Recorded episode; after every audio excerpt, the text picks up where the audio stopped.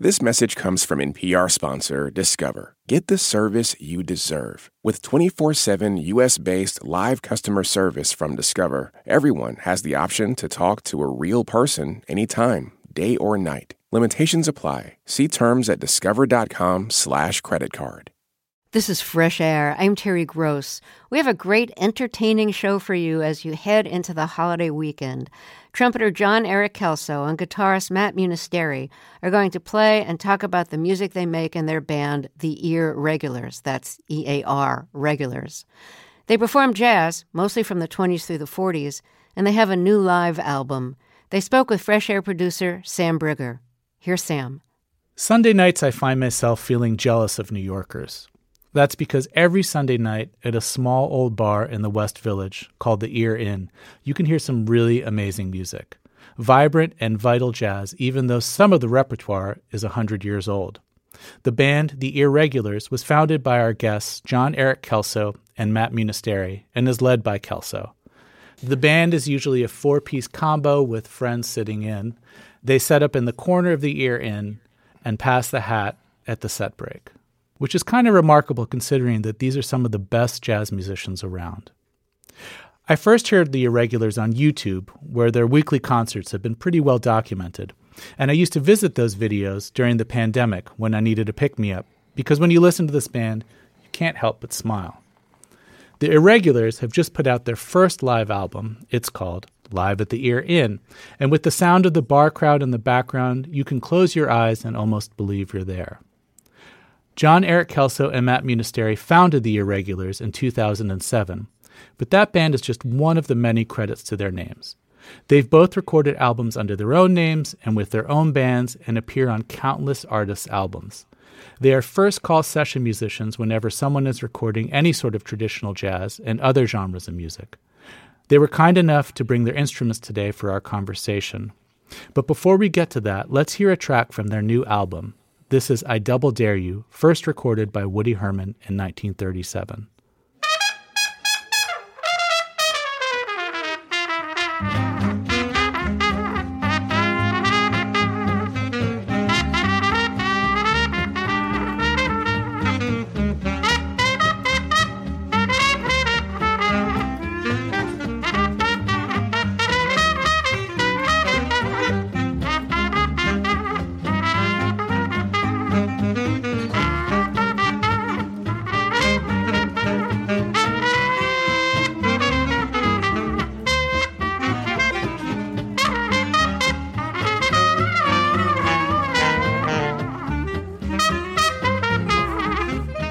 That's the song I Double Dare You from the EarRegulars' new album Live at the Ear Inn. Our guests are the founding members of the band, Jon-Erik Kellso and Matt Munisteri.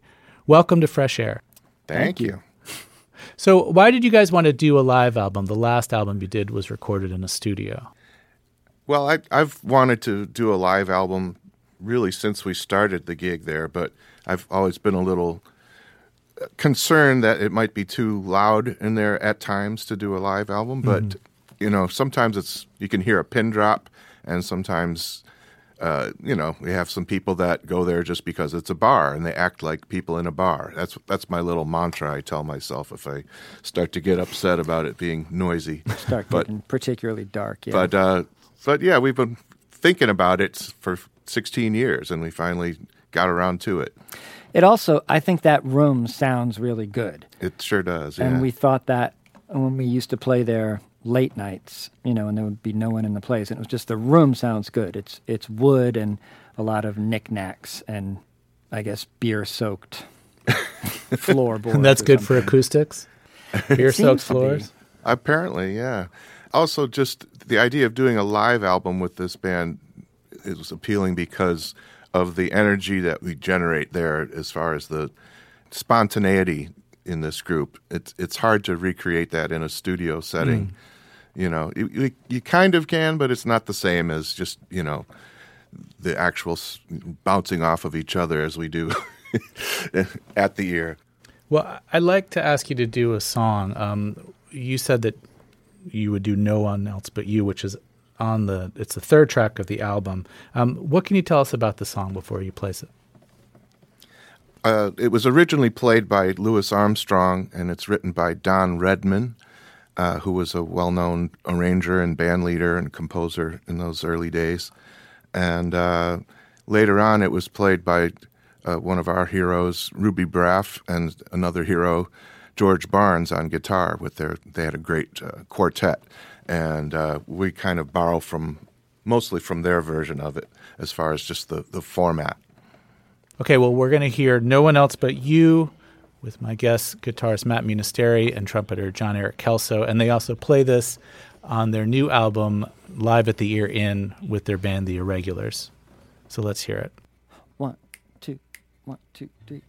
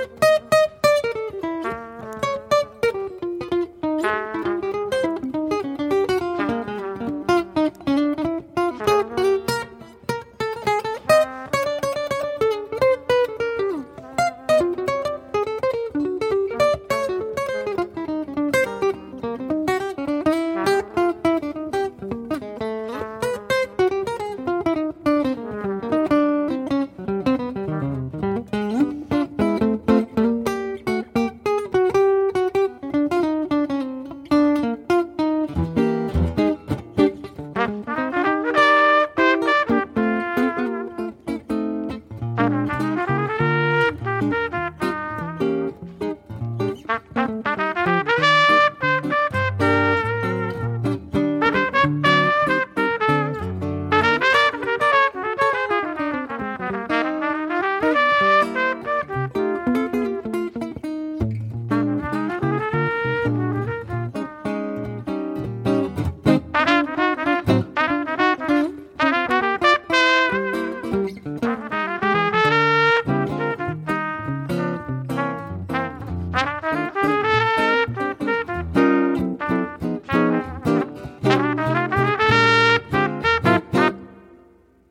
that was great. That was the song No One Else But You uh, from Jon-Erik Kellso on trumpet and Matt Munisteri on guitar. That's on their album uh, with their band The EarRegulars. The new album is called Live at the Ear Inn. Um, when I was listening to that, there was a point in the song where, John, you were doing this like descending line, and Matt, you played chords that sort of descended along with him. Did you know he was going to do that, or did you just – hear it in the moment and follow along? Yes, I knew. I wish this is this is I feel like this is asking a magician how he does his tricks. We don't really have very many arrangements, but this is it's sort of the melody of the tune and it's also taken as John said uh, largely on, on that arrangement we were really borrowing from our two heroes Ruby Braff and George Barnes' right. version. Right. So let me ask you about Ruby Braff and, and George Barnes. Um, I think John, you knew Ruby Braff, right? Yes, yeah, I got to know him it was a pretty amazing thing for me. I was one of my heroes. Is there anything in particular that, that you might have talked with him about that he taught you about how he played the trumpet that's um, influenced the way you play? Well, he didn't really. He wasn't trying to teach me anything specifically about how to play the trumpet, mm-hmm. and uh, you know, he he would sit down at the piano. He was actually a pretty decent piano player for a for a cornet player, and uh, he would he would say, "Hey, do you know this song?" and, and start to play something, and I'd say, uh, "No." And he says, "Good. I'm going to teach it to you right now." So he would he would show me songs, and he would show me chords that uh, he figured out from some of the masters like Teddy Wilson. He said, I finally figured out what Teddy Wilson is doing on the bridge to Sweet Lorraine, and he'd he'd show it to me. So he taught me in those kind of ways, and uh, mostly we were just hung out, and I listened to him tell his great anecdotes, and you know, just a lot of fun. Well, although you're admitting that the piece you just did has some arrangements. I mean, one of the amazing things about the arrangements on the new album is they're they're really not arrangements. Like you guys are playing together. The horns are doing collective improvisation um, in the sort of style, I guess, that was originated in New Orleans. And um, and I just wanted to hear some of that from the album. I was thinking that we could play part of the song "I'm Coming, Virginia," and um, we're going to cut in a little bit to the track. Matt, you start playing rhythm, and then one of the EarRegular, Scott Robinson, comes in with something, first of all, that sounds like a clarinet, but it's not, right? He likes to play a lot of sort of odder instruments. What is that instrument he's playing? It's called a tárogató, and I'm not sure I'm pronouncing it absolutely perfectly, but it's a Hungarian folk instrument, basically, used primarily in, in Hungarian folk music. And uh, I like to think of it as kind of like a wooden soprano sax, like a kinder, gentler soprano sax. At least in Scott's hands, it is. It's it's kind of uh, scary in most people's hands because it's not a factory-made kind of precise instrument. It's like you have to know a guy up on the hill to get one that you know. yeah, and you know there actually is a real connection to traditional jazz history and the tárogató, and John, you might have to correct me on this, but was Scott's first Tárogató one that he got from Joe Muranyi? That's he, right. Yeah, that's what I thought. So Joe Muranyi was a Hungarian American clarinetist who played with Louis Armstrong's All Stars in the 1950s. 60s. Right? He was 60s. in his last okay. Version of the okay. All Stars. Yeah. Yeah. And we all knew Muranyi also, and Scott and he were close. And I think he turned um, Scott onto the Tárogató, and he's since had several made in Hungary. Including a contrabass Tárogató, which is maybe the large. it's maybe the only one in existence as far as we know. Let's hope. Let's hope. yes. No. No. No. Right. We kid. Well, well let, us hear this. Um, we're going to hear uh, Jon-Erik Kellso come in on the melody, and weaving around him, doing an improvisation, will be on trombone John Allred, and on the Tárogató Scott Robinson. And the bass player on this is Neal Miner.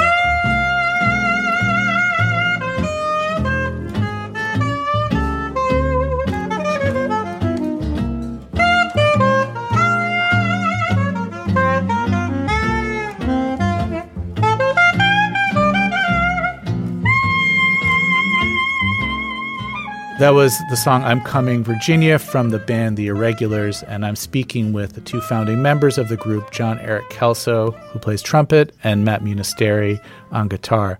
More after a break. This is Fresh Air. This message comes from NPR sponsor BetterHelp. When you keep your stress bottled up, it can eat away at you.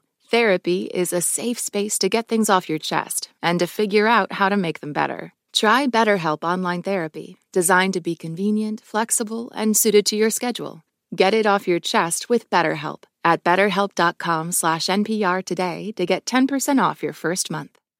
This message comes from NPR sponsor Teladoc Health. There are lots of reasons for wanting to be healthy family, work, living a fuller life. Teladoc Health understands. Whether you have diabetes, high blood pressure, or just need to manage your weight, Teladoc Health can help. Visit teladochealth.com slash what's your why for more information. That's T-E-L-A-D-O-C health slash what's your why. This message comes from NPR sponsor Mattress Firm. How do you sleep at night? No matter what might be keeping you up, Mattress Firm can help anyone sleep. Mattress Firm will find you the right mattress from a wide selection of top brands at every budget. Plus, if you see a lower price somewhere else, they'll match it up to 120 nights with their low price guarantee. Get matched at Mattress Firm's Memorial Day sale and sleep at night. Restrictions apply. See mattressfirm.com or store for details. If you're just joining us, we're speaking with jazz musicians Jon-Erik Kellso, who plays trumpet, and Matt Munisteri, who plays guitar. They have a new album with their band, The EarRegulars. It's called Live at the Ear Inn. You can find the band every Sunday night at the very old West Village bar, The Ear Inn. Matt, when we were sort of trading emails talking about doing this interview, you wrote something that I wanted to talk about. You said, the tradition of collective improvisation is central to the EarRegulars, and the role of the trumpet is decisive in any successful performance in the style. John is a master of shepherding the structure and feel of each performance through his musical cues. Some of this language is well established tradition, but some is derived from John's personal vocabulary. Can you talk a little bit about what those cues are, like how that works on the on the stage? I started playing with John in '96, I think. Occasionally, we would play in, in the same bands. And then I started having John on some of my own gigs when I was leading again in the 90s. And I'll just say one thing that happens sometimes with John is even if there's another leader, John will expect that like people are going to follow the trumpet. So I wasn't familiar when we started playing together with sort of the trumpet's role in traditional jazz and how the trumpet really determines the structure of a tune. And I was like, no, I'm determining the structure because I'm the singer and I'm telling you what's going to happen on stage. And he'd be like, no, and sometimes there'd be train wrecks that would happen in this other band that we played, and John would get really mad and just be like, listen to the trumpet. And and I was like, well, dude, you're not telling us what to do.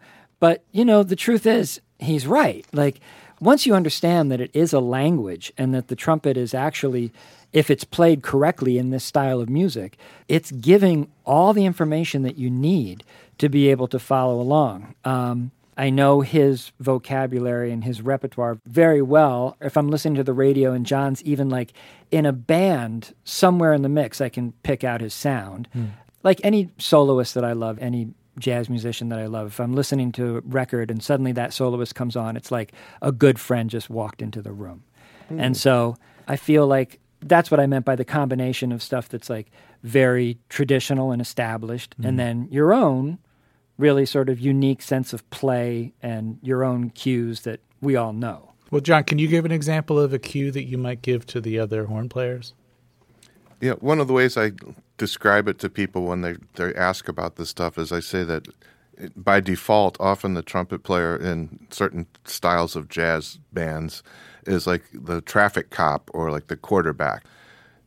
I like the traffic cop analogy in that in in that the trumpet kind of directs the order of the solos sometimes, mm-hmm. or he will cue how many how many ensemble choruses are in the beginning or in the middle or at the end.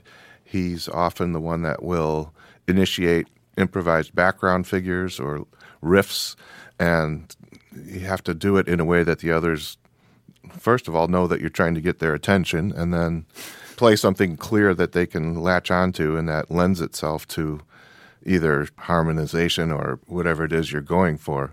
And also with the endings, often uh, the trumpet will kind of lead which type of ending, whether there's mm-hmm. a tag at the end or whether there's a retard where it slows down. uh, and there's a hold or you know that kind of thing, and with and also with the dynamics as well, whether you're going to play a loud one and then a soft one and then a medium one. You know, sometimes you'll do do things like that and hope that people are paying attention so that you're all on the same page. You're playing a lot of music from the 20s and 30s. This is called usually traditional jazz, but sometimes I, I think the word traditional gives the wrong impression. It's going to be like a museum piece. Um, but you're not playing staid or boring music, as listeners can hear. Like this is really vibrant and exciting. But you're also, uh, it sounds to me like you're being respectful of the era that the music comes from. Can you just talk a little bit about finding that balance? Uh, sure.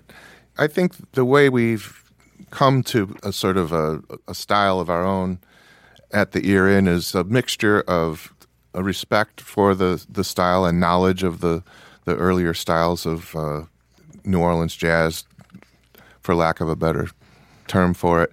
Yeah, and the terminology is tricky. Yeah, and it's certain words upset people, but you know, anyway. So we we come from this place of knowledge of the earlier styles of jazz, and then we also are open minded and uh, kind of find our happy medium with whoever is in the quartet mm. de jour there. Because that changes and, the dynamics and how you play. Yeah, oh, depending on, depending on who the other guys are, it may lean a little bit more towards swing, may lean a little bit more towards New Orleans, may be a little beboppy, and uh, some versions of the quartet are more adventurous as far as it can kind of go almost anywhere, mm. you know. And I don't try to rein anybody in as far as stylistically there. It's also, like you said, really dependent on the individual voices. The, mm-hmm. the mm-hmm. each of the players, the horn players on that CD, Scott Robinson and and Evan Christopher and Jay Rattman, and of course John Allred on on trombone, are all like fully formed, strong musical personalities. You mm-hmm. know, who've likewise digested a great deal of music. And so things are, happen, mm-hmm. you know, when all those personalities come together and everyone's being honest and had a drink maybe or two. You know. it is a bar. It is a bar after all, yeah. That's fair. That's fair. My guests are the founding members of the traditional jazz band The EarRegulars, Jon-Erik Kellso and Matt Munisteri, who play trumpet and guitar respectively. They play Sunday nights at the New York bar in the West Village called the Ear Inn, hence the band's name. Don't let the word traditional fool you into believing that this is some sort of nostalgia act. Although the songs they play are old, a lot of them from the 20s and 30s, their performances are as exciting and lively as anything out there. They have a new album. It's called Live at the Ear Inn. They brought their instruments to the studio. Let's hear a song they played for us that's not on the new album. It's called Tishomingo Blues, written by Spencer Williams in 1917.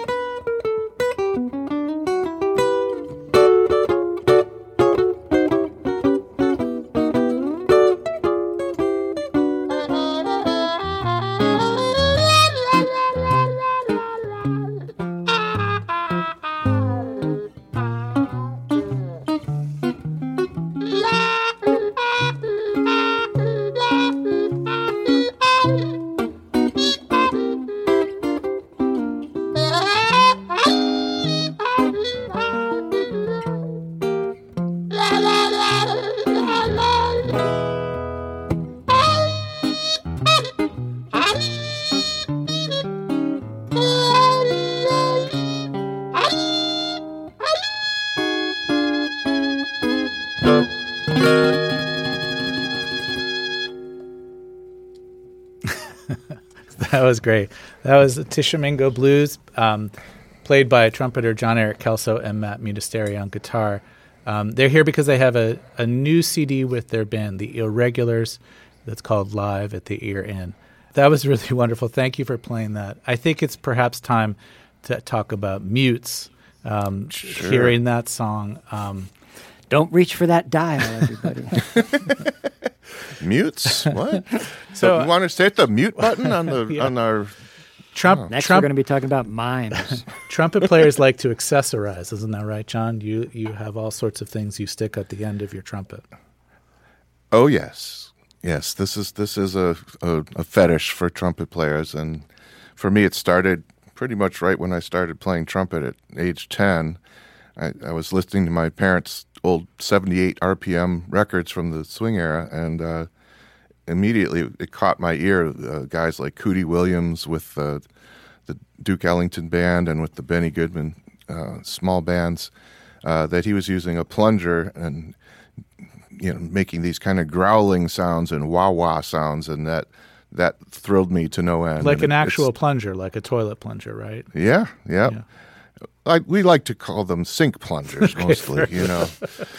mostly the trumpet uses I, I the mean, smaller. hoping, I'm hoping they're not used whether they're sink or toilet plungers. Nah, Yeah. nah, yeah. Maybe I'll, I'll demonstrate uh, the little pixie mute by itself and with the plunger and without the pixie mute, just so you understand what that. Yeah, that'd be great. Would that be good? Okay. All right. So uh, this is uh, playing with just the pixie mute.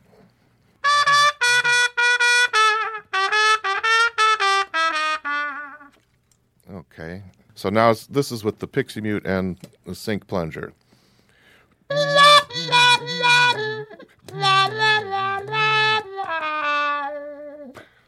So you get the idea of how uh, how you get some different tonal Yeah. sounds that way.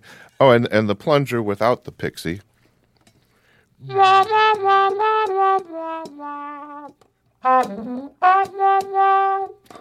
That's really cool. Well, thanks for doing that. Sure.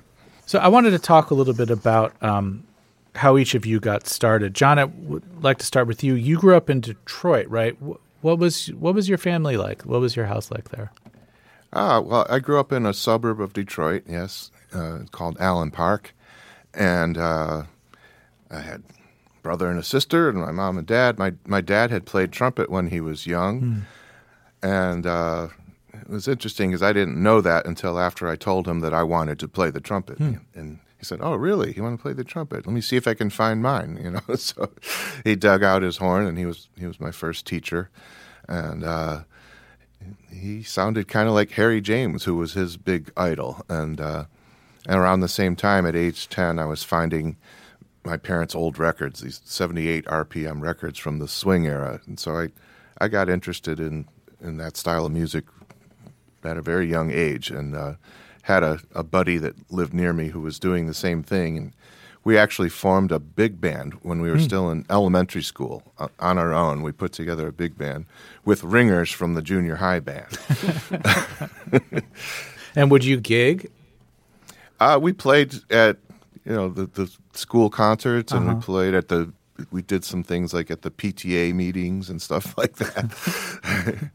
And was there a point where you you sort of realized like, oh, I'm I'm actually pretty good at this, maybe better than some of my peers, and and uh, maybe I want to make a run at being a musician? I I think in a way, yes. I mean, I always was driven. I I just wanted to be really good. Like I couldn't stand not sounding good, so I practiced incessantly when I was young. I was just, uh, you know, the the the band teacher in elementary school would have us fill out this little chart of how many minutes we practiced each day, and then we mm-hmm. and then our parents would have to initial it and bring it in, and I would bring mine in, and he he actually called my mother and he said. Jon-Erik is making things up. He's lying. He's saying he's saying he practiced 240 minutes on Saturday.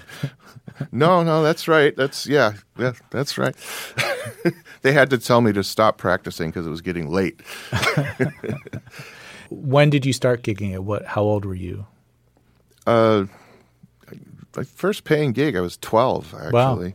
And then my first steady gig uh, for two summers in, when I was in junior high and uh, also the summer before going into high school, I, I had a steady gig playing at Greenfield Village in Dearborn, Michigan, part of the Henry Ford Museum, uh, with that same buddy of mine, Mike Karub, and we we had a little trad band, trad jazz band playing outside there, six days a week, five hours a day. So that Wow. was a that was a, a good chance to learn some songs and get some chops. Yeah. And then when did you decide to when did you decide to move to New York? Uh, 1989, I was 25 years old, and I uh, got called by Vince Giordano and Vince of the Nighthawks, and uh, he he was looking for somebody to join the band, and he had me come, flew me out to New York, and I played with the group for a week, and uh, oddly, the same month I had a call from a band called the Dukes of Dixieland in New Orleans, and they flew me down there for a week, and all this happened in one month in 1989. And I got offered both gigs, and uh, those were my two favorite cities in the world that I had been to. So it was a pretty exciting time for me, and, and uh, I went with the New York option and have never regretted it. And so when you moved to New York, were you playing because you're playing trad jazz, were you playing with a lot of musicians who were older than you, who who came from a different generation? Like were you the young kid? Exactly. Yeah. And same with my early years in Detroit, especially when I was playing the older styles of jazz. Uh, you know, I was playing with some people that were quite a bit older than me with lot, lots of experience. And I was lucky to have some great mentors that. And uh, and also just grouchy older players who would yell at me and, and tell me to, you know, stop playing too many notes or whatever it was, whatever it was I was doing wrong. So I I got the tough love and and and I was happy to get it. Uh, Let's take a short break here. If you're just joining us, our guests are trumpeter Jon-Erik Kellso and guitarist Matt Munisteri. They have a new album out with their band, The EarRegulars. It's called Jon-Erik Kellso and the EarRegulars Live at the Ear Inn. More after a break. This is Fresh Air. This message comes from NPR sponsor Capella University. Sometimes it takes a different approach to unlock your true potential. Capella University's game changing FlexPath learning format is designed to help you learn relevant skills at your own pace, so you can earn your degree on your terms and apply what you learn right away. Imagine your future differently at capella.edu. This message comes from NPR sponsor Mattress Firm.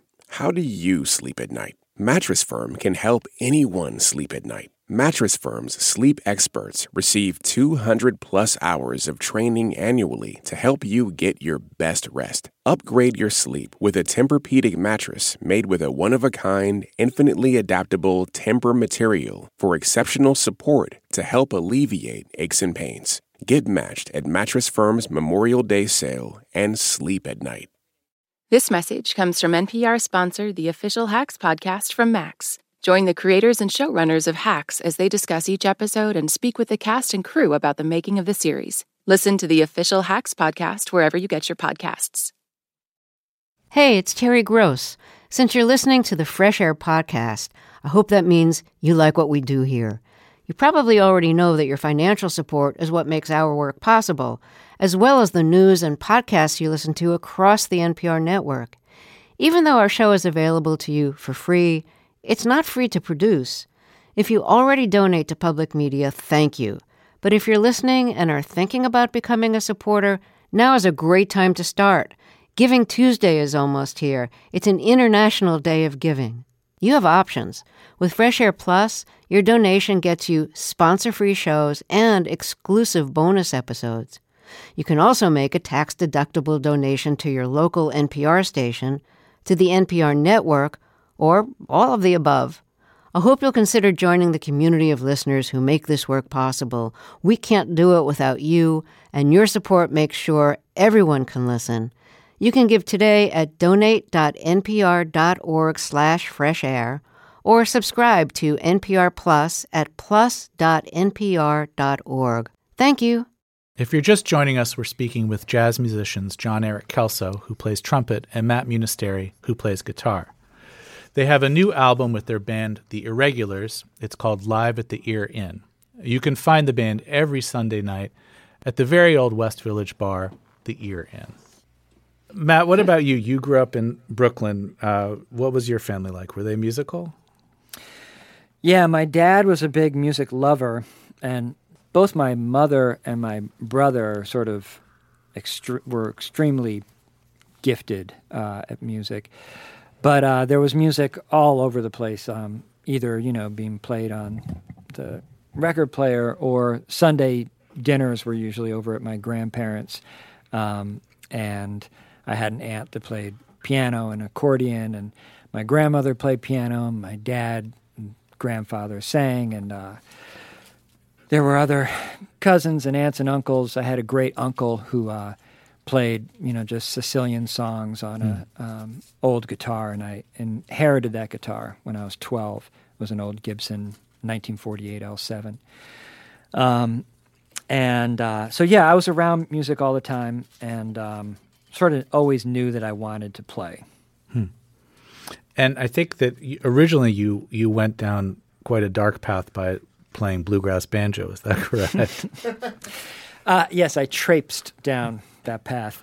Um, yeah, I mean, I wasn't sure what instrument I wanted to play. I was playing basically anything that came my way in elementary school, which is just you know they. This was New York City public schools used to have band programs and music programs, and uh, I think that that's probably not like it not like it used to be. Mm-hmm. Um, and uh, so yeah, I, w- I was eager to play any instrument, but when I was in uh, fourth grade, I think dueling banjos was suddenly a top 10 hit and i had a little am transistor radio that i'd listen to you know the pop music of the day and um, suddenly that tune was like i mean that phenomenon of a tune just being on the radio like 10 to 20 times a day yeah. you know it set my hair on fire i mean it was just incredible um, so I started begging my parents to find me a banjo teacher, and they finally did. Um, so yeah, that was my path for a while, and then I started playing guitar in a summer camp um, in fifth grade. I, I remembered, you know, my uncle John playing guitar and singing the Sicilian songs when I was a kid. My great aunt was always saying, "If you get good at guitar, I'll give you your Uncle John's guitar." And I'll just never forget like the smell of that guitar, the look, you know, it had just been sitting in its case since he died. So I practiced the guitar like crazy after that and she gave it to me for my next birthday.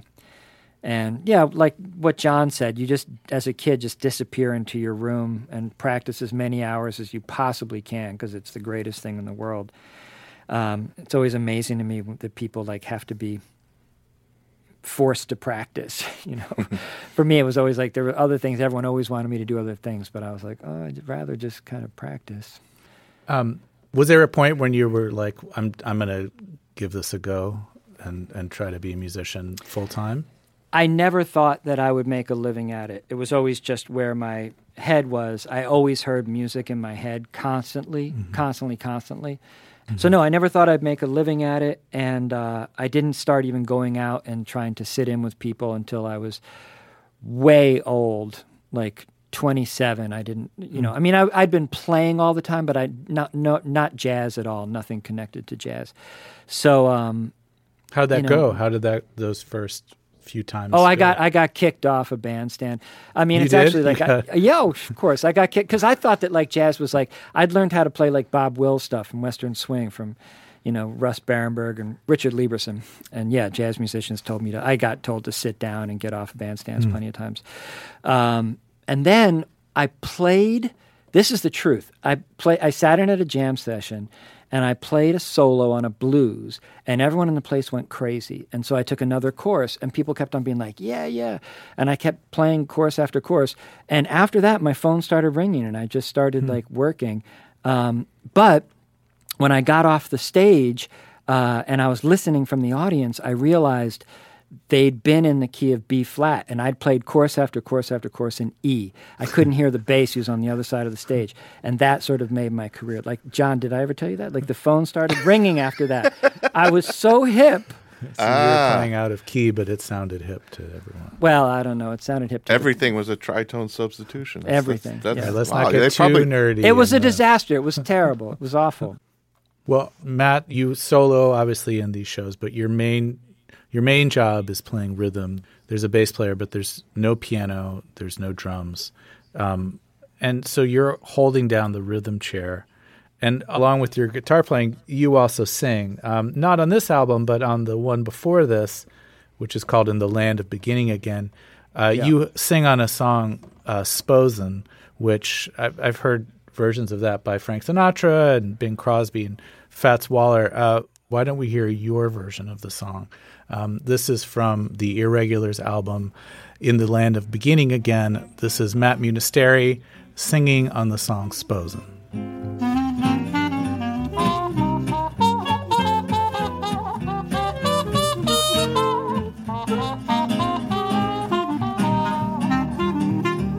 Supposing that I fell in love with you. Do you think that you could love me too? Supposing that I held you and caressed you. Would it impress you or merely distress you? Supposing that I said for you I yearn. Would you think I'm speaking out of turn? Oh, and supposing I declare it, would you take my love and share it? Oh, I'm not supposing I'm in love with you.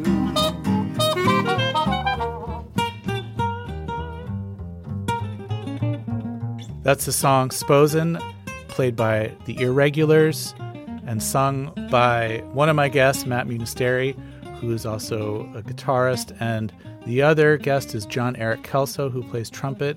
And they have a band together called the EarRegulars that has a new album called Live at the Ear Inn. Why don't we take a short break here? We'll be back in a second. This is Fresh Air.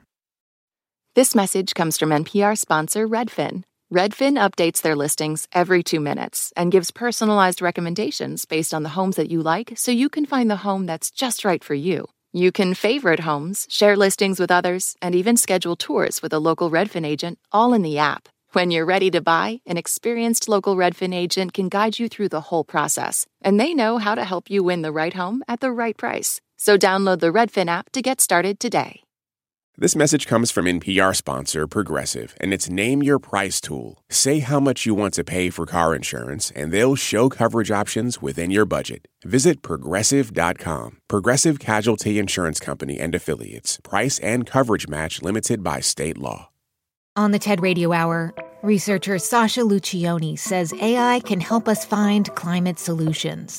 But just training the technology itself uses a ton of energy. Training ChatGPT, for instance, emits as much carbon as five cars in their lifetime. Tech's Climate Conundrum. That's on the TED Radio Hour from NPR. You both do have done and do a lot of session work. Can you talk about what that's like in the life of a musician?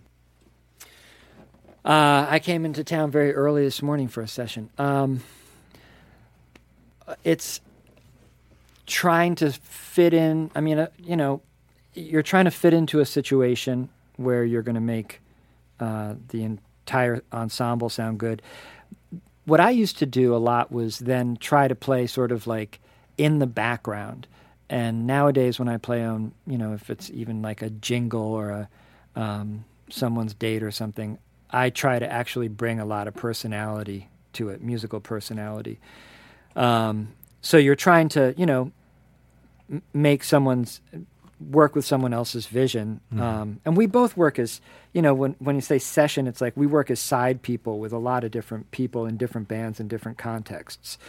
Um, so you're trying to do something that's going to help someone's vision, and at the same time, you're actually trying to step up and be a, um, you know, be a recognizable voice somehow in the ensemble. What about you, John? What about your experience as a sideman or session musician? being a sideman and a and a session musician for me is has been a real uh, challenge, but a, a fun one. Like uh, there are some some bands I play with and some situations I'm I'm in where it's in a recording studio for a soundtrack or something where they have a very specific idea of what what they want to hear, and it isn't necessarily uh, just that they want to hear me doing it the way I would do it. You know, sometimes it's like we need we need somebody to sound like Miles Davis. You know, mm-hmm. and uh, one of my first jingles, I think it actually was my first jingle in New York. Uh, Howard Alden got me on this session, and it was you know something like therapeutic mineral ice or something, and uh, and they they they said they wanted this track to sound like Miles Davis's um, All Blues, mm. and so they kind of came up with a tune that was reminiscent of that, you know, without actually playing that song, and uh, and you know, as a teenager. Miles was one of the guys that I studied pretty hard. I, I don't only listen to early earlier players. I like I like listening to all kinds of stuff. So I had, I had spent a good amount of time, you know, trying to copy him and learn from him. So I guess I did a good job uh, because the, they stopped they stopped things at one point, and you could see they're all having like a huddle in the in the booth, and they they said, uh, "John, can you sound a little less like Miles Davis?" and I, I I took that as a high compliment. I thought, "All right, well, okay, I guess I guess I I did what I was trying to do there. It sounded, you know, enough like him that they were worried that they were going to get in trouble or something, you know. But uh, so yeah, sometimes the gig is to is to copy somebody or, or give a, a, of your version of some specific person or a, or a very specific style, and you know, and sometimes it's it is they just want you to bring your your uh, flavor to the to the mix, you know. Well, I wanted to end with a, a really beautiful song that you guys did on your last album, which is In the Land of Beginning Again. This is a song called Smoke Rings, which I think was originally done by the Mills Brothers. Is that right? I think it actually went back to the Casa Loma yeah, band, right. Glen Gray. Okay. Right. Um, you want to say anything else about this tune? I actually heard it first. Um, oh my God, what's the name of the great Canadian country jazz singer. Whatever. I guess the answer, Sam, is do we want to say anything else? No. okay.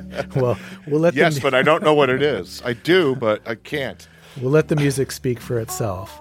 Um, Jon-Erik Kellso and Matt Munisteri, thank you so much for coming in today. It was a real treat. Thank you, Sam. Thanks for having us.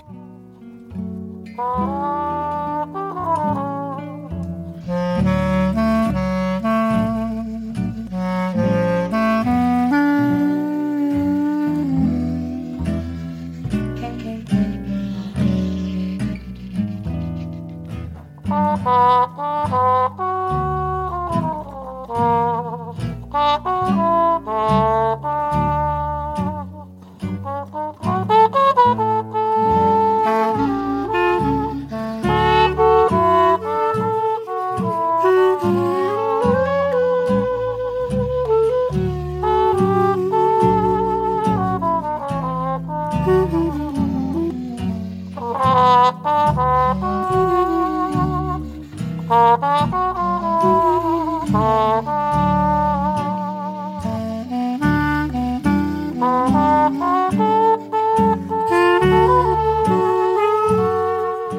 Jon-Erik Kellso and Matt Munisteri are the founding members of the traditional jazz band The EarRegulars.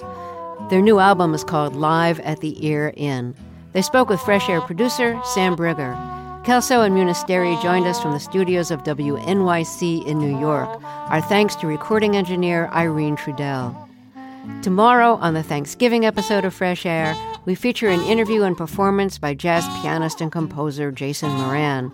His recent album, From the Dance Hall to the Battlefield, is a tribute to James Reese Europe, who led the Harlem Hellfighters Regiment Band in World War I. I hope you'll join us. Fresh Air's executive producer is Danny Miller. Our technical director and engineer is Audrey Bentham. Our interviews and reviews are produced and edited by Amy Salit, Phyllis Myers, Sam Briger, Lauren Krenzel, Heidi Saman, Anne-Marie Baldonado, Teresa Madden, Thea Challoner, Seth Kelly, and Susan Nyakundi. Our digital media producer is Molly Seavey Nesper. Roberta Shorrock directs the show. Our co-host is Tanya Mosley. I'm Terry Gross. All of us at Fresh Air wish you a happy Thanksgiving.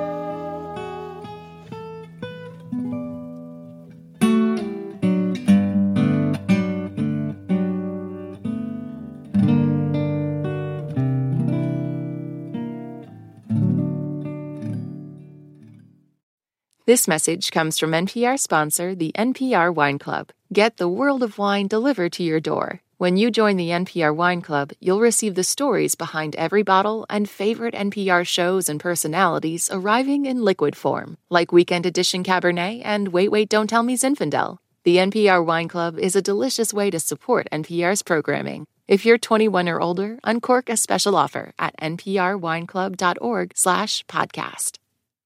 This message comes from Schwab. It's easy to invest in ideas you believe in with Schwab investing themes, like online music and videos, artificial intelligence, and electric vehicles. Choose from over 40 customizable themes. More at schwab.com.